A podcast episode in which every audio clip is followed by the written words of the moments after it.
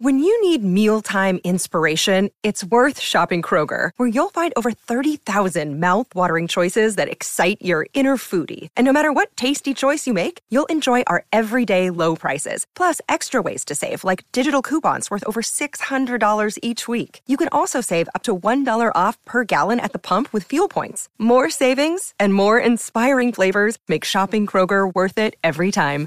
Kroger, fresh for everyone. Fuel restrictions apply. Another day is here, and you're ready for it. What to wear? Check. Breakfast, lunch, and dinner? Check. Planning for what's next and how to save for it? That's where Bank of America can help. For your financial to-dos, Bank of America has experts ready to help get you closer to your goals. Get started at one of our local financial centers or 24-7 in our mobile banking app. Find a location near you at bankofamerica.com slash talk to us. What would you like the power to do? Mobile banking requires downloading the app and is only available for select devices. Message and data rates may apply. Bank of America and a member FDIC.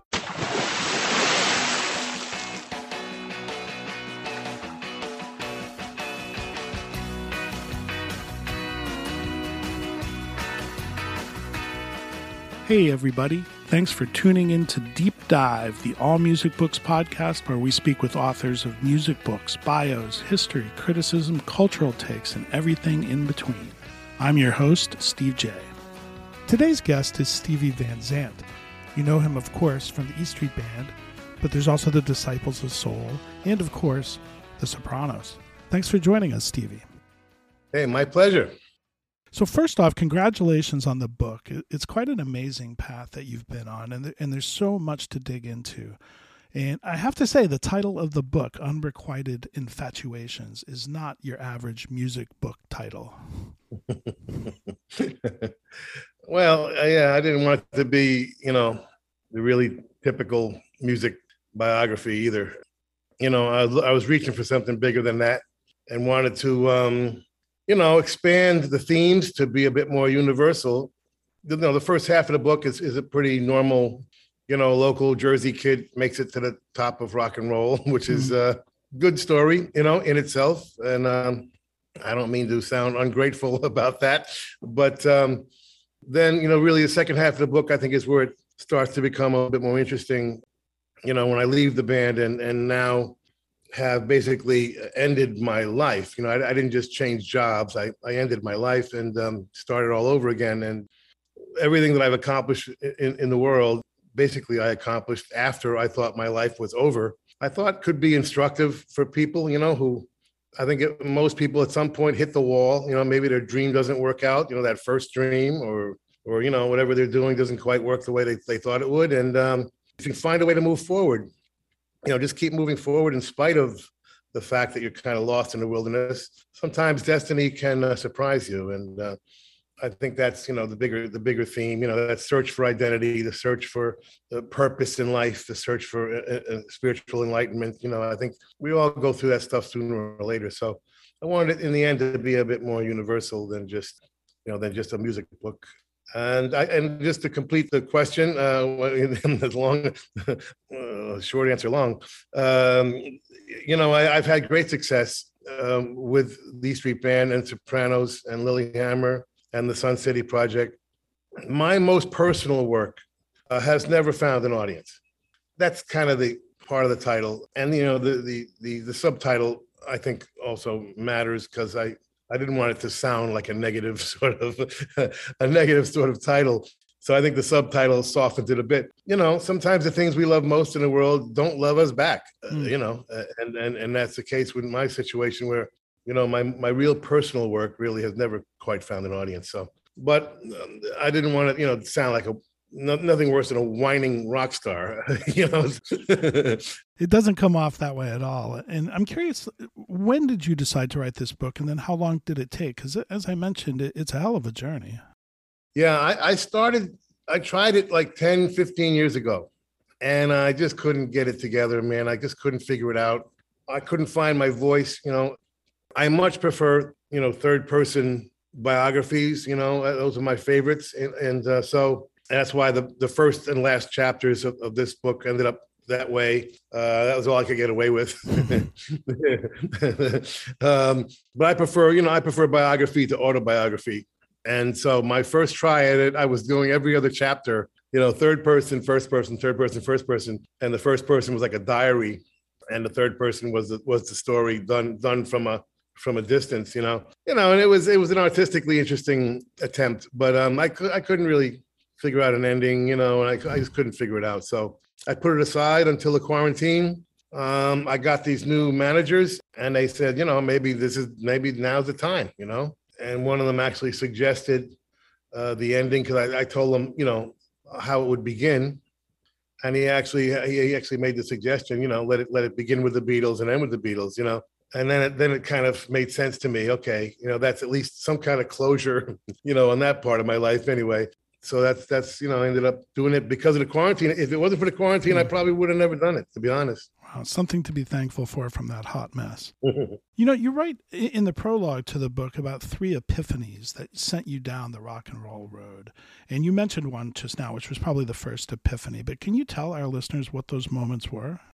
Um, if I can recall, I think they were probably um, the the day of listening to "Pretty Little Angel Eyes" by Curtis Lee. I think it was the first. I listened to singles in those days you just listened incessantly. I mean, just you know, relentlessly. I literally wore out a few singles, which was almost impossible to do, you know, physically. But you just keep listening and listening and listening. And um, for some reason, uh, that day uh, uh, with that record, the Curtis Lee record, basically a one-hit guy. I found out later happened to be produced by Phil Spector. I didn't know that, of course, at the time. I had this incredible feeling come over me, uh, some otherworldly, uh, ecstatic feeling. Uh, like the you know you, you, see described in some religious books as um you know as, as like an, an, epiphany you know?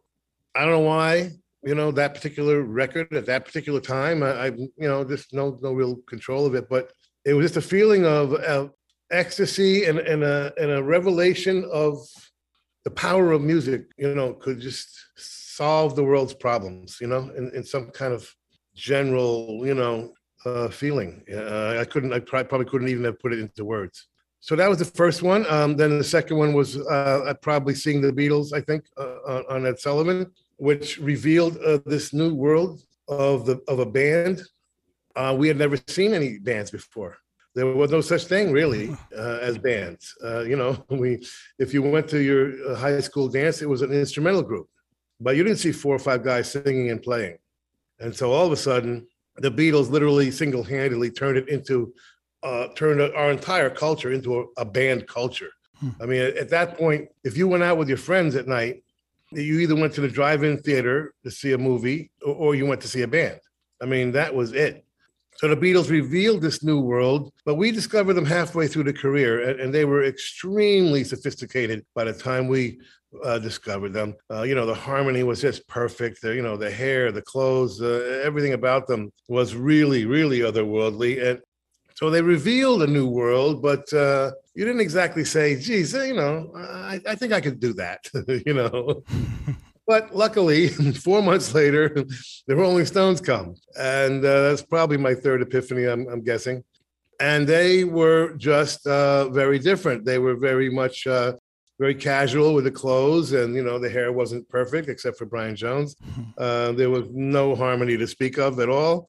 You know they were really like the first punk band in, in that way of uh, being more accessible and making it making it look easier than it was, basically. And so you know it was like, well, I don't know if I could do that, but you know, maybe I, I could do that.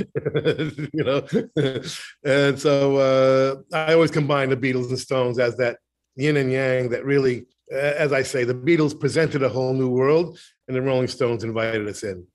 And so, the band culture that you mentioned uh, obviously resonated with you, and probably still does. Was that hard to find in Jersey at that point, or after those moments, was it everywhere?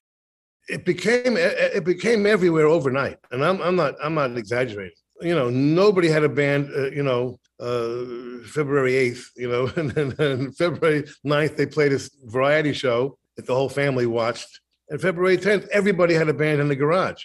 You know, you know, most of them mercifully stayed in the garage, but uh, about a dozen of us got out and started to um, enjoy the freest moments of our lives. Uh, of course, we wouldn't have known that, but there's like three three stages of of of rock and roll life. You know, you you have the the teenage years, the bar band years, and and the business. If, if you get if you're lucky enough to get into the business, if if, if there is such a business.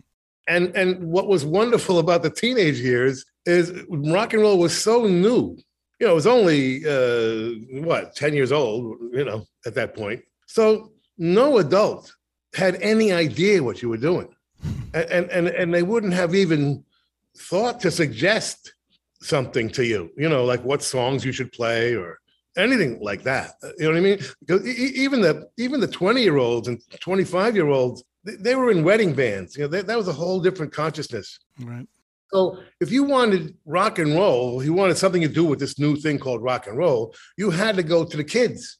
You know, you had to go to 15 year olds, 14 year olds, because they were the only ones who understood it. It's kind of similar to what's going on now, actually. A lot of parallels in the two generation gaps, I think. Anyway, so it was kind of the freest, you know, you'd ever be. Because once you get to the bar band stage, you know, nothing but rules. You know, uh, you you had to play the top forty. You had to look a certain way. You know, all all of that. You, know, which we we we broke we broke all those rules with Southside Johnny and the Asbury Jukes, and we actually make history that way. But we didn't know that consciously at the time. But basically, the the teenage years were were just a lot of fun, and and our generation was just so so lucky. I mean, we we were we were the luckiest generation. Uh, uh, I, I, mean, eh, we were catered to like like no other generation has been before or since. Really, clubs were built just for us. You know, under under eighteen. You know, we had all kinds of beach clubs and high school dances and the VFW halls. I mean, it was just dozens of places to play. You know, it was really, really a, a wonderful, a wonderful time. You kind of pulled my next question into two, which uh, which I find fascinating. And uh, you're a Jersey guy, although shout out to Boston. That's where we are right now because that's where you were born. Yeah. I'm curious, uh, like, what was the the music scene like at the time? I mean, it's booming now, but then you mentioned and you write about how really, you know, you kind of changed that whole scene by taking over the Stone Pony in 1974, I think. Yeah, yeah, that was a. It was just a, you know, like most of my life, just crazy circumstance. You know, you're kind of planning it, but not really. you know, we were we were encamped in the upstage club, which was the other side of town. Right, we were on the west side of town. The clubs, you know, the bars were on the east side of town, right on the right on the ocean, and that's only you know whatever that was, uh, five blocks away. But it might as well have been East and West Berlin, you know, in the old days. um, and so at a certain point, you know, we, we had a different band every three months, you know, basically. And then um, through some circumstance, we ended up deciding we needed to we needed to try and break into the bar scene because that's where the money was. You know, we weren't making much money, but we didn't need much money. Uh, you know, my rent was $150, and you know, we had like three guys paying it. I think at, at some points, you know so we were we were basically paying our rent with food stamps hmm. and uh, we um, we found a you know corrupt deli guy that would give us cash for the food stamp and and we get a couple of bucks working at upstage it's open from eight o'clock at eight at night till five in the morning And if you let if you led the jam all night you made fifteen dollars if you just jammed all night you made five dollars and uh, that was like three nights a week so we're living on on that kind of money uh, you know but at some point, we said, yeah, you know, let's try and break into the legit world. Happened to come upon a bar that was going to close, and uh, the roof roof had caved in, and uh, and we said to them, listen, uh, we're not going to charge anything, but we will take the door, and you take the bar, and, and um, don't tell us what to play, you know. and uh, they agreed, which was the first time I think in New Jersey history anybody played a bar uh, with that kind of freedom you know, 50 people the first week, 100 people the second week, you know, 200 the third week. Fourth week, they fixed the roof, you know, and decided maybe we're not going to close.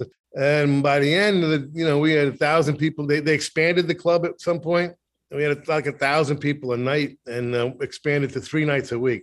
So that was quite a residency, quite a successful residency, uh, a historic, really.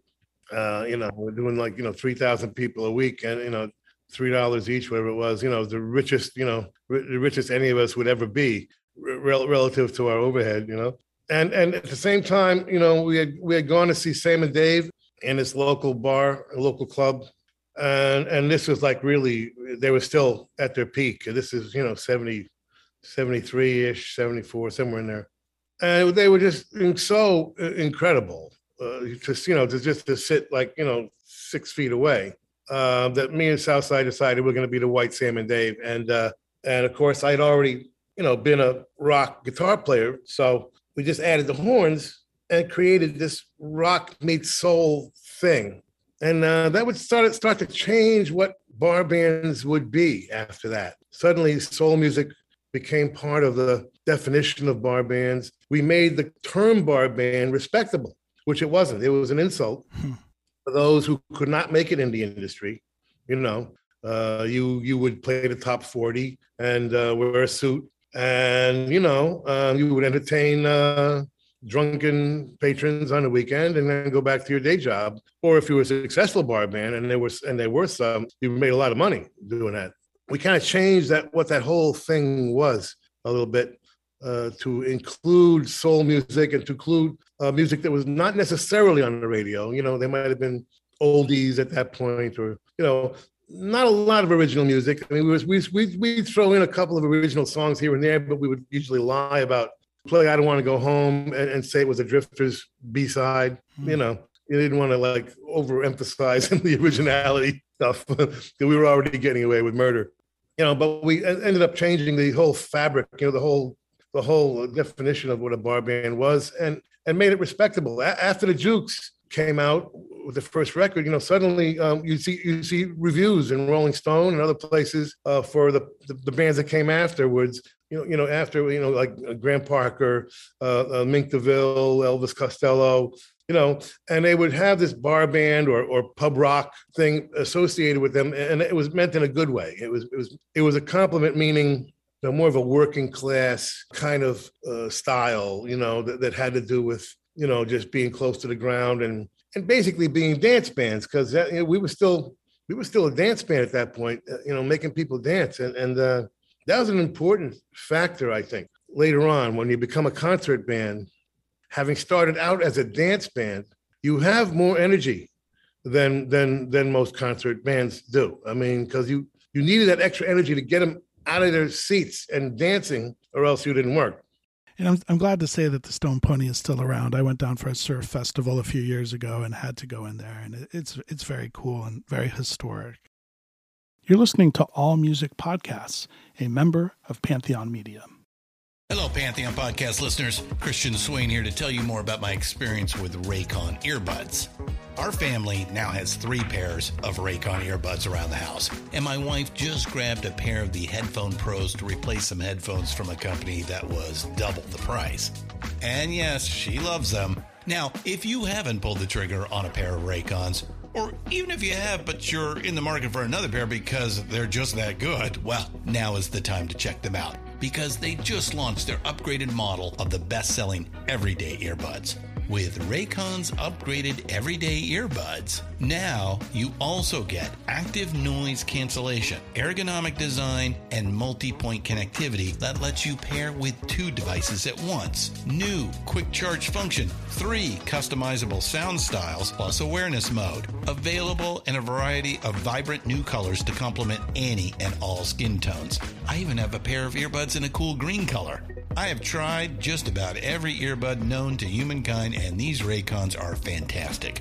Seriously, if you've been wanting to check out Raycons, there truly is no better time. You're going to ask yourself why you didn't check them out sooner, and Raycon offers a 30-day happiness guarantee. So, what are you waiting for? Go to buyraycon.com slash Pantheon today to get 20% off your Raycon order, plus free shipping. That's right, you'll get 20% off and free shipping at buyraycon.com slash Pantheon. Buyraycon.com slash Pantheon.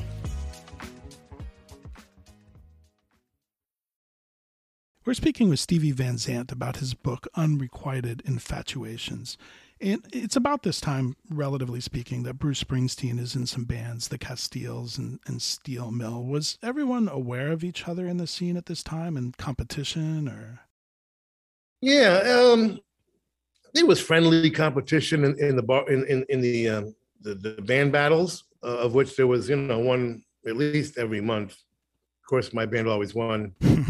Um, it was friendly though. You know, I mean, we were, you know, if you were in a band, you were friends. And if you if you if you had long hair in those days, you were friends.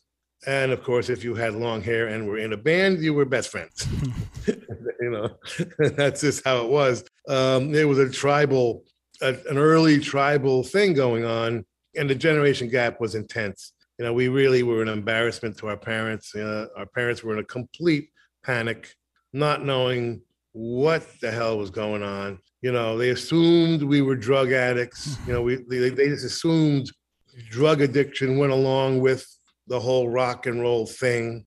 Even the long hair thing was all in their minds just completely. Um, you might as well have been a junkie, you know, uh, in the gutter. Yikes! You know, so it was it was a it was a rough, tough, you know, t- time for relationships, and you know they would be repaired later on uh, one reason why I was really happy Bruce got on the cover of Time and Newsweek. you know, my, my mother was like, uh, that's the same guy that used to come over and I try to give him a sandwich because he was so skinny, you know. Uh, you know, so that that kind of that kind of snapped their heads, you know. it's like, what? You know, maybe there is something to this hmm. rock and roll thing, you know. Definitely is. And well, you know, one of the cool little stories that you mentioned is you went to see Clarence Clemons with Bruce for the first time. Mm. How was that? Well, you know, it was a weird thing. Me and Bruce just had some things in common that when you think back on it, you think really quite odd. You know, we both had a very similar taste and, and a love for the pioneers. I mean, in my case, I had to learn about it.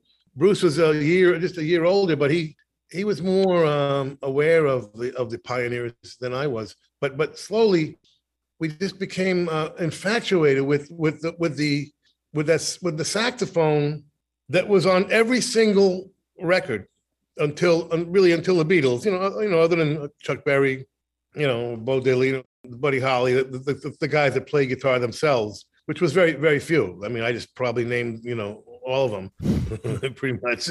Uh, you know, every everybody else, literally everybody else had a saxophone solo on, on, on, the, on a single. And the Beatles, you know, put you know 50 sax players out of work because after after the Beatles and, and, the British invasion, the saxophone went out of fashion, uh, which is why the Dave Clark Five were never quite respected as much as they should have been because they kept the saxophone at some point as in in our in our growth you know you're growing you're you're you're learning you're you're uh, uh, absorbing various things that are that are building your identity i go through the stages of, of what was going on culturally in, in great detail in the book uh, one year you know we were very very much a monoculture until the 70s uh, surprisingly so everybody was into british invasion in 64 everybody got into folk rock in 65 you know et cetera et cetera country rock blues rock psychedelic, you know, everybody. And then suddenly in the 70s, it completely fragmented. And, and, at that point, you know, you were taking pieces of this and pieces of that to build your own identity. For some reason, we both just were in love with that old honking saxophone thing that that you know we shouldn't have been. And so we went looking for it and could not find it. Uh, interestingly enough, now just um, you know, I guess ten years earlier, it was on every record. Um, but I guess they were just older guys, and the young guys were just not picking up the saxophone anymore. You know, uh, why would they? So we just kind of were searching for this this this elusive and magical sound of that wonderful distorted growly you know emotional saxophone that was on every record and and and the reason why they invented the fuzz tone by the way you know to imitate it uh and um Garry Tallent, I think it was, said, you know, I, I, knew a guy. I played with this band, you know, a couple times, and we went into the. I, to this day, I don't know where it was. It was like in the middle of the woods somewhere, uh, somewhere in our area. It wasn't too far, but some black club. Um, still a lot of uh, a lot of segregation in those days, and, and, and still is tragically. But but but in those days, you know, it was very you know, you were on this side of the tracks in Asbury Park, or you were on the other side of the tracks. You know, you know. And this was a black club in the, in the middle of nowhere. I, I still don't know where it was. And we go in and, and we and we hear the sound. There's that sound, you know. And we go in, and and sure enough, there he is, just like the living embodiment of the entire 50s. And we talked to him during the break, and he and he showed up. We, we, we were at the at the time we were in a, a, a, very brief residency at the Student Prince, which was just around the corner from the Stone Pony. You know, I think we lasted maybe two weeks, you know, maybe maybe three before we got fired. Uh, I forget whether that was one of my bands or one of Bruce's bands. We were kind of switching switching off. But anyway, Clarence shows up, you know, and I mean, there's like, you know, 10 people in the club. And uh, we just jammed, uh, you know, and and it was like, wow, you know, there it is, you know, and, I, and it's it's odd when I think back on it, you know, why we got off on that so much, I can't really explain. He, he, he would end up representing tradition. And I think me and Bruce really bonded on that particular uh, sensibility for some reason. You know, right. we both had a great respect for tradition, and we're not ready to completely give it up, which is which was most of the industry was trying to do at that point in the '70s. You know, you, you had the beginning of distance.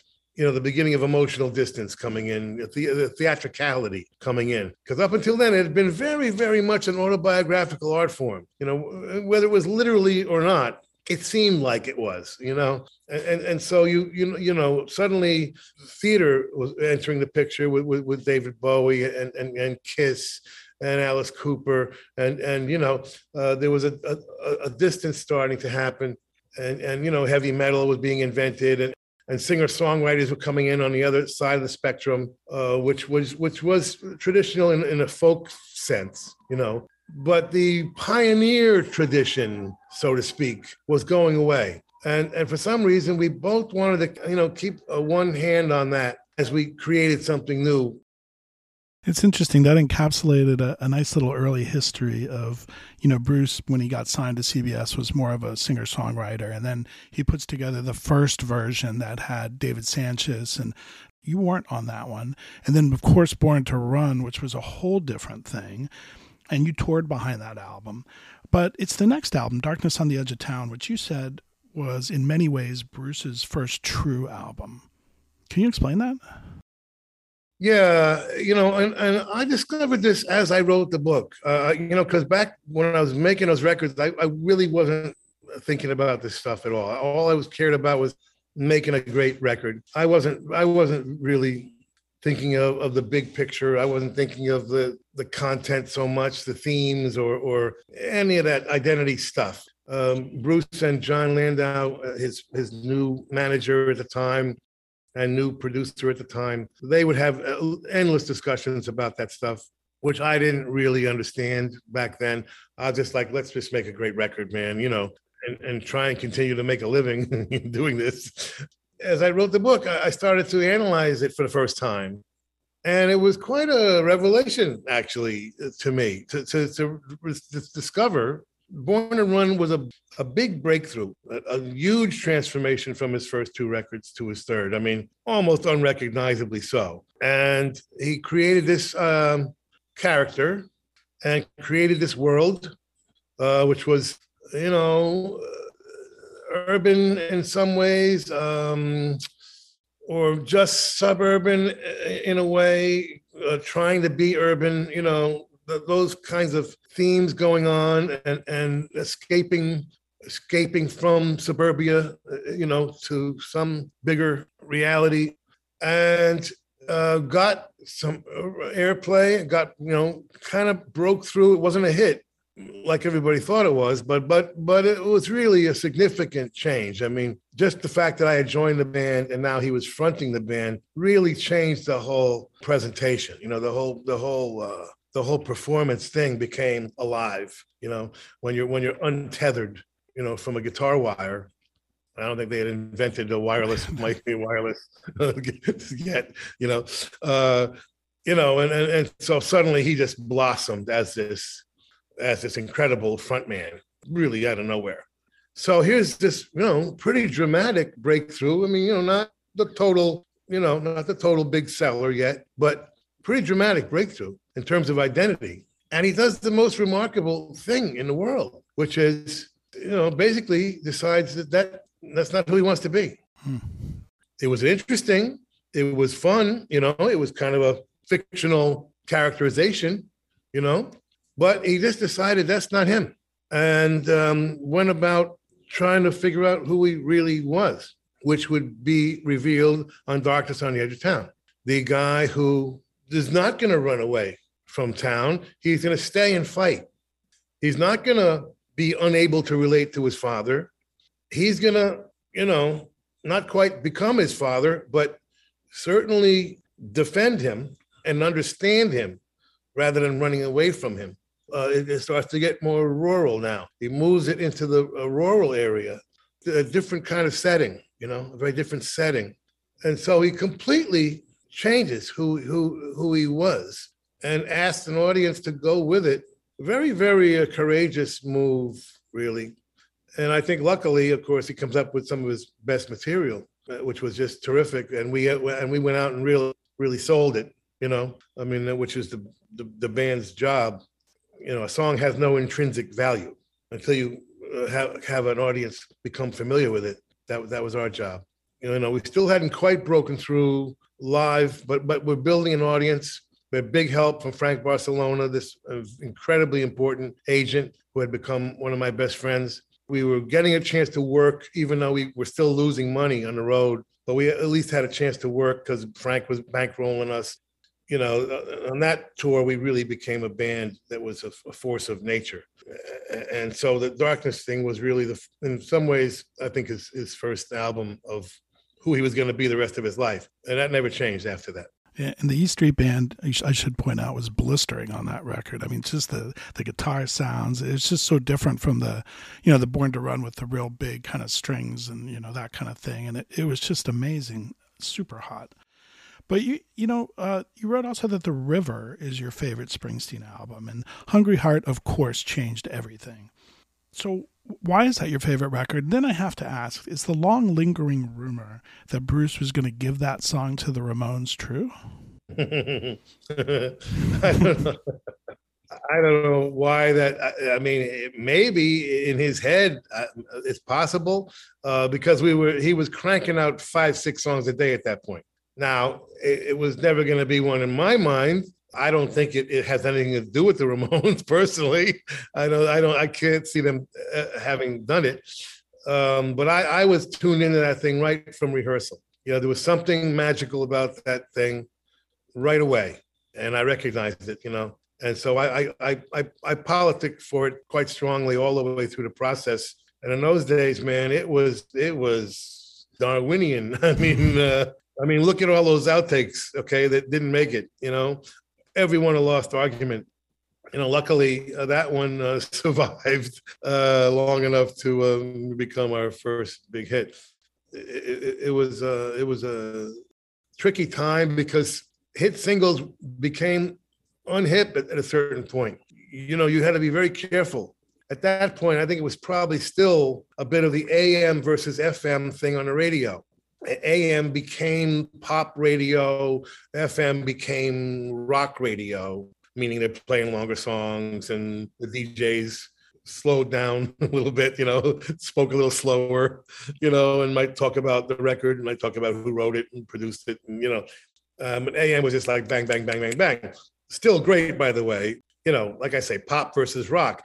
Now, if you had a hit single in those days, FM would stop playing you Hmm. It was really uh, a dangerous uh, game going on, and so you had to have the right hit single at the right time. And for us, by by you know by 1980, you know 80 whatever it was 80 81, we built up an audience pretty much as big as we could get them, and um, you know we need we needed that breakthrough, and so I, I think we went from like 300,000 to three million, you know, with that one hit single. Mm-hmm. You know, that's how that's how powerful we'd built up a, uh, the audience by then you know, in those days, uh, records actually sold. It was nice. That was my first exposure to y'all up here at the Boston Garden back to back nights on the River Tour in 1980, 42 years ago. That's shocking. Mm. Um, but I do have to say, that's one of, one of my favorite all time songs is on that record, and you contribute mightily to that. And I've turned a lot of people onto that. And uh, that would be point blank, and your backup vocals just make that song. So that's one guy's opinion. Yeah, thank you. Thank you. We're talking to Stevie Van Zandt about his book Unrequited Infatuations. So in 1982, you step away from the band to focus on your own project with Little Steven and the Disciples of Soul. Great band, a couple of great records, and a decidedly more pronounced political course, which would continue to this day. Yeah, I just became obsessed with politics at that point and, and uh, decided to uh, explore my own uh, feelings and, and my own art and, and, see where it went. You know, I had been satisfying my uh, artistic whatever urges uh, through Southside Johnny up till then, writing songs for him. And at, uh, at, at this point, I just said, you know, let me uh, let me write something for myself and see who I am. And um, looking, you know, everybody had a very distinct identity in, in, in the Renaissance period, as I call it, in those days. And, and um, so I thought, well, you know, I, I become obsessed with politics. Maybe I'll, I'll, that'll be my identity. I'll become the political guy, you know, 24 seven, not, not just with a song here or there, but with complete thematic albums having to do with politics. And, you know, became this kind of artist journalist for a couple of years there, doing lots of research and um, turning them into songs because we work in a storytelling art form. It's not about information, it's about emotional information that's why I, I would I would I would put a book list on the albums. If you want to learn more about a subject, these books are where they where it came from, uh, kind of a thing. And um, and um, really, with my research into South Africa, uh, I kind of made the made the leap from artist journalist to artist journalist activist. It was just so shocking to me. I, I felt I had to do something about that, not just not just write about it, you know, but but actually try and eradicate it because uh, is a despicable practice, you know, of a country of I don't know what it was. There might have been 30 million people. You know, 26 million of them were black and were not allowed to vote. You know, right. It's kind of like you know what you know the Republicans are hoping now for America. You know, I, when I went down there, you know, it was just it was just too shocking to uh, to just write about. So I, I felt I had to do something about it, and uh, that changed my whole trajectory, you know, to, to getting more involved than, than I had planned. You know. yeah, and you're talking about South Africa, which all leads to Sun City, which was one of the true flashpoints of rock activism and, and featured nearly everyone from the music industry as well. And that, it was just a huge deal. Yeah, uh, it's just lucky. You couldn't do it now, you know. and let me just say that everybody was basically uh, Arthur Baker's phone book, okay? Uh, and, and, and, and there was very much four of us. And I can't emphasize this enough. Uh, it wasn't, you know, yes, I wrote it and, and conceived it, but, but uh, you know, Danny Schechter was the one who uh, uh actually publicized it. You know, Arthur Baker, like I said, it was his studio and his musicians and his phone book that's on that record. And Hart Perry filmed it. And without any of those factors, no one would have ever heard of it you know, because um, radio wouldn't play it, you know. So so we we we the only people the only place you heard it was on MTV and BET um, by the video, uh, which uh, we got very lucky with Hart Perry and Jonathan Demme and and Godley and Creme uh, edited it in that wonderful way, uh, you know, and everybody just got into it and it was kind of a new issue for America. That was the that was the challenge. It was different in Europe. They were they were totally into it. You know, the unions and you know everybody mm-hmm. was really strong uh, about that. Uh, but but America was not really an issue. So we had to really work on raising the consciousness of everybody because um, we knew that the home run was going to be the economic sanctions bill that would eventually come, and we knew that Reagan would veto it because he was supporting you know white supremacy, as Republicans tend to do. We actually were lucky enough to raise enough consciousness that we overrode Reagan's veto, which was a huge accomplishment. And once the economic sanctions went through, the banks cut them off. They had let Mandela out of jail, and it ended up a complete victory, which is really rare in international liberation politics. I mean, you know, I spent a good 10 years deeply in it. And you know you get a little victory here a little victory there and then you know you get knocked back and you know and and, uh, and this was a complete victory you know which is Definitely. which is you know once in a lifetime. And and a classic song. It holds up very well. Speaking of huge deals you reached a whole new audience as silvio dante on the sopranos. Was that gig as fun as it looks um, yeah, I mean, you're a little, uh, a little, a little nervous because you know it's a whole new craft that I jumped into. It was, uh, it wasn't obviously a hit to anybody as we were making it. Hmm. You know, the pilot just barely got picked up at the very last moment by HBO. Uh, you know, that sat there for like a year. It was a huge, huge uh, expense for HBO uh, and a very, very big risk. Uh, David Chase was at the end of his TV career that had been a, a, long time coming, you know, back to Rockford Files and, you know, the 70s, whatever.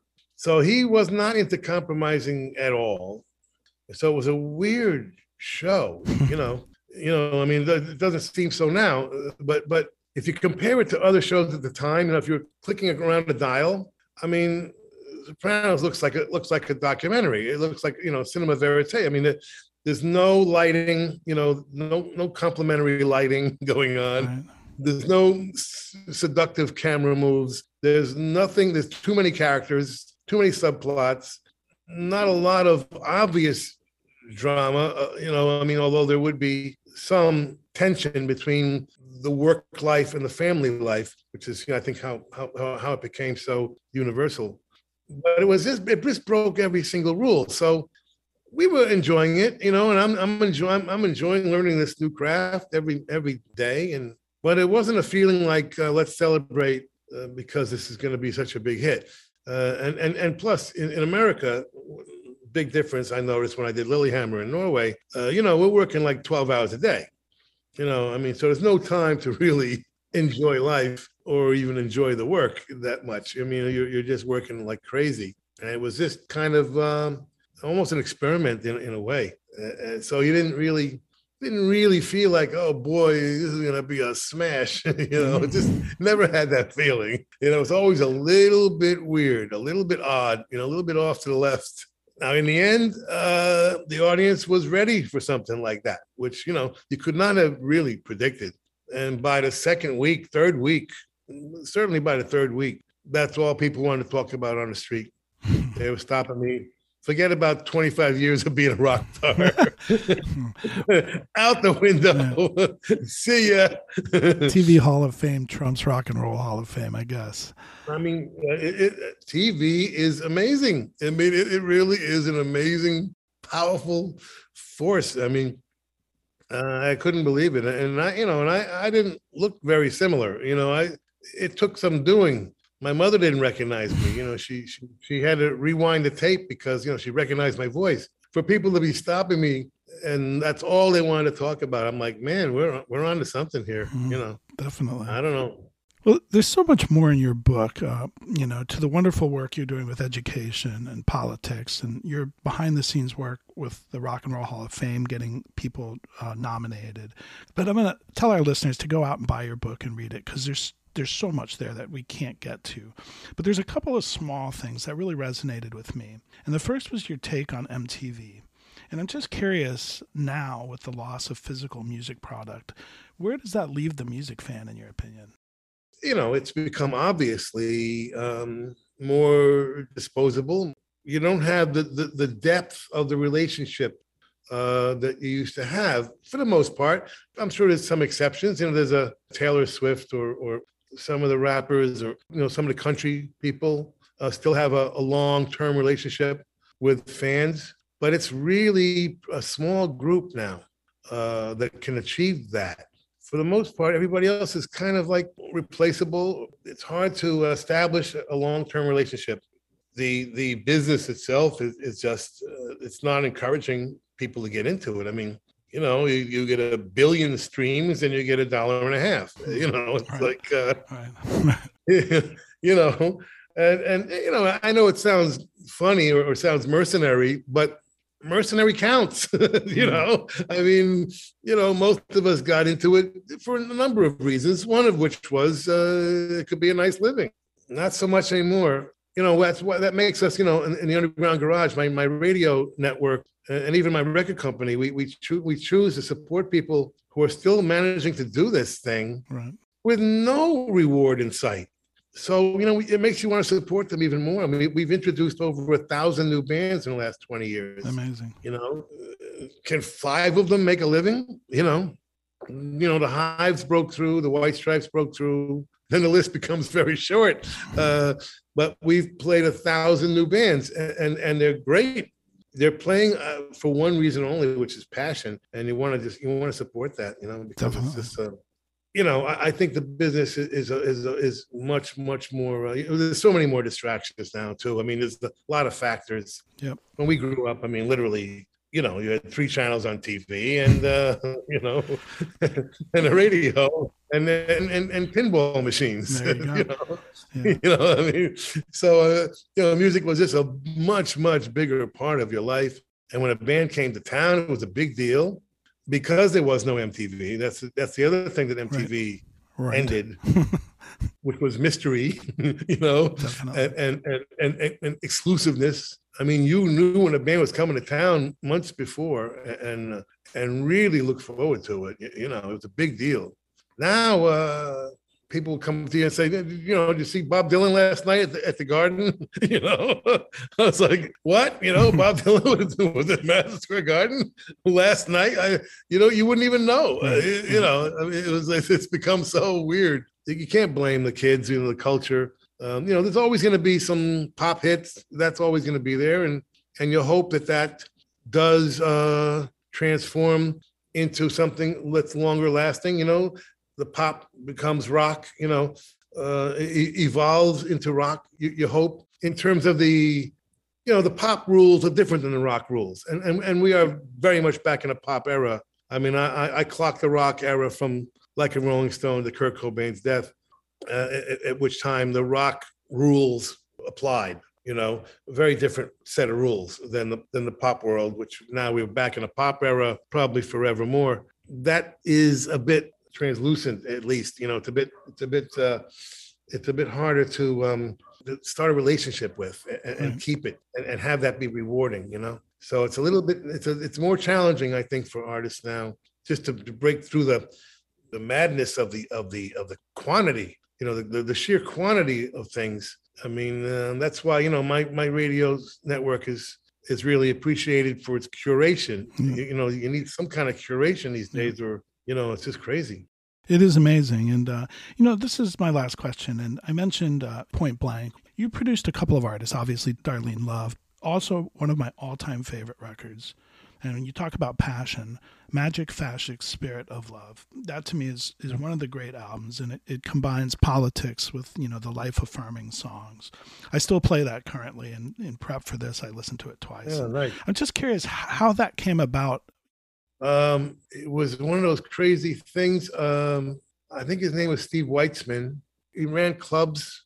He helped us establish the Underground Garage at the Village Underground before it was a radio format. Uh, we were booking bands, and he ended up managing him somehow. And oddly enough, it ended up with uh, my friend Jimmy Iovine's uh, label, which was Interscope, I think, at the time. Uh, so it was it was odd. I mean, it was not Jimmy's kind of thing, to be honest. He didn't sign a whole lot of Africans. For some reason, he had signed uh, Majek, and and, uh, and uh, they came to me and said, you know, we produced a record, and you know, I helped out with the arrangements and and uh, quite a bit on the title track, actually. It's a classic. You know, yeah, but yeah, it was just one, you know, one of those things. We were friends of friends. You know, they discovered them, they found them. Well, I'll ask all our listeners to go out and purchase that one uh, for for Majek and for Stevie because it, it is really really good. It combines a lot of the things that you've explored, you know, with just some great music and politics and and that kind of thing. So I want to thank you for being on our show and congratulations on your book. It's really wonderful. I loved it. I'll send you a picture of how many post-its I put on to do this talk. you know, thank you very much, Steve. My pleasure, my friend. Good talking to you. If you would like to buy this book, please go to allmusicbooks.com and you can buy it through our site. You can also check out the rest of our deep dive podcasts there as well and subscribe so you don't miss a thing. I'd also like to thank our engineer, Steve Folsom. You can check him out at fullsound.com. Finally, big ups to Frankie and the Pool Boys for their one of a kind music played throughout the podcasts. You can check them out at frankieandthepoolboys.bandcamp.com and on all of the major streaming services. Please support local and independent writers and musicians. We're out until the next time, and thanks again for tuning in to Deep Dive, an allmusicbooks.com podcast, and now a proud member of the Pantheon Podcast Network.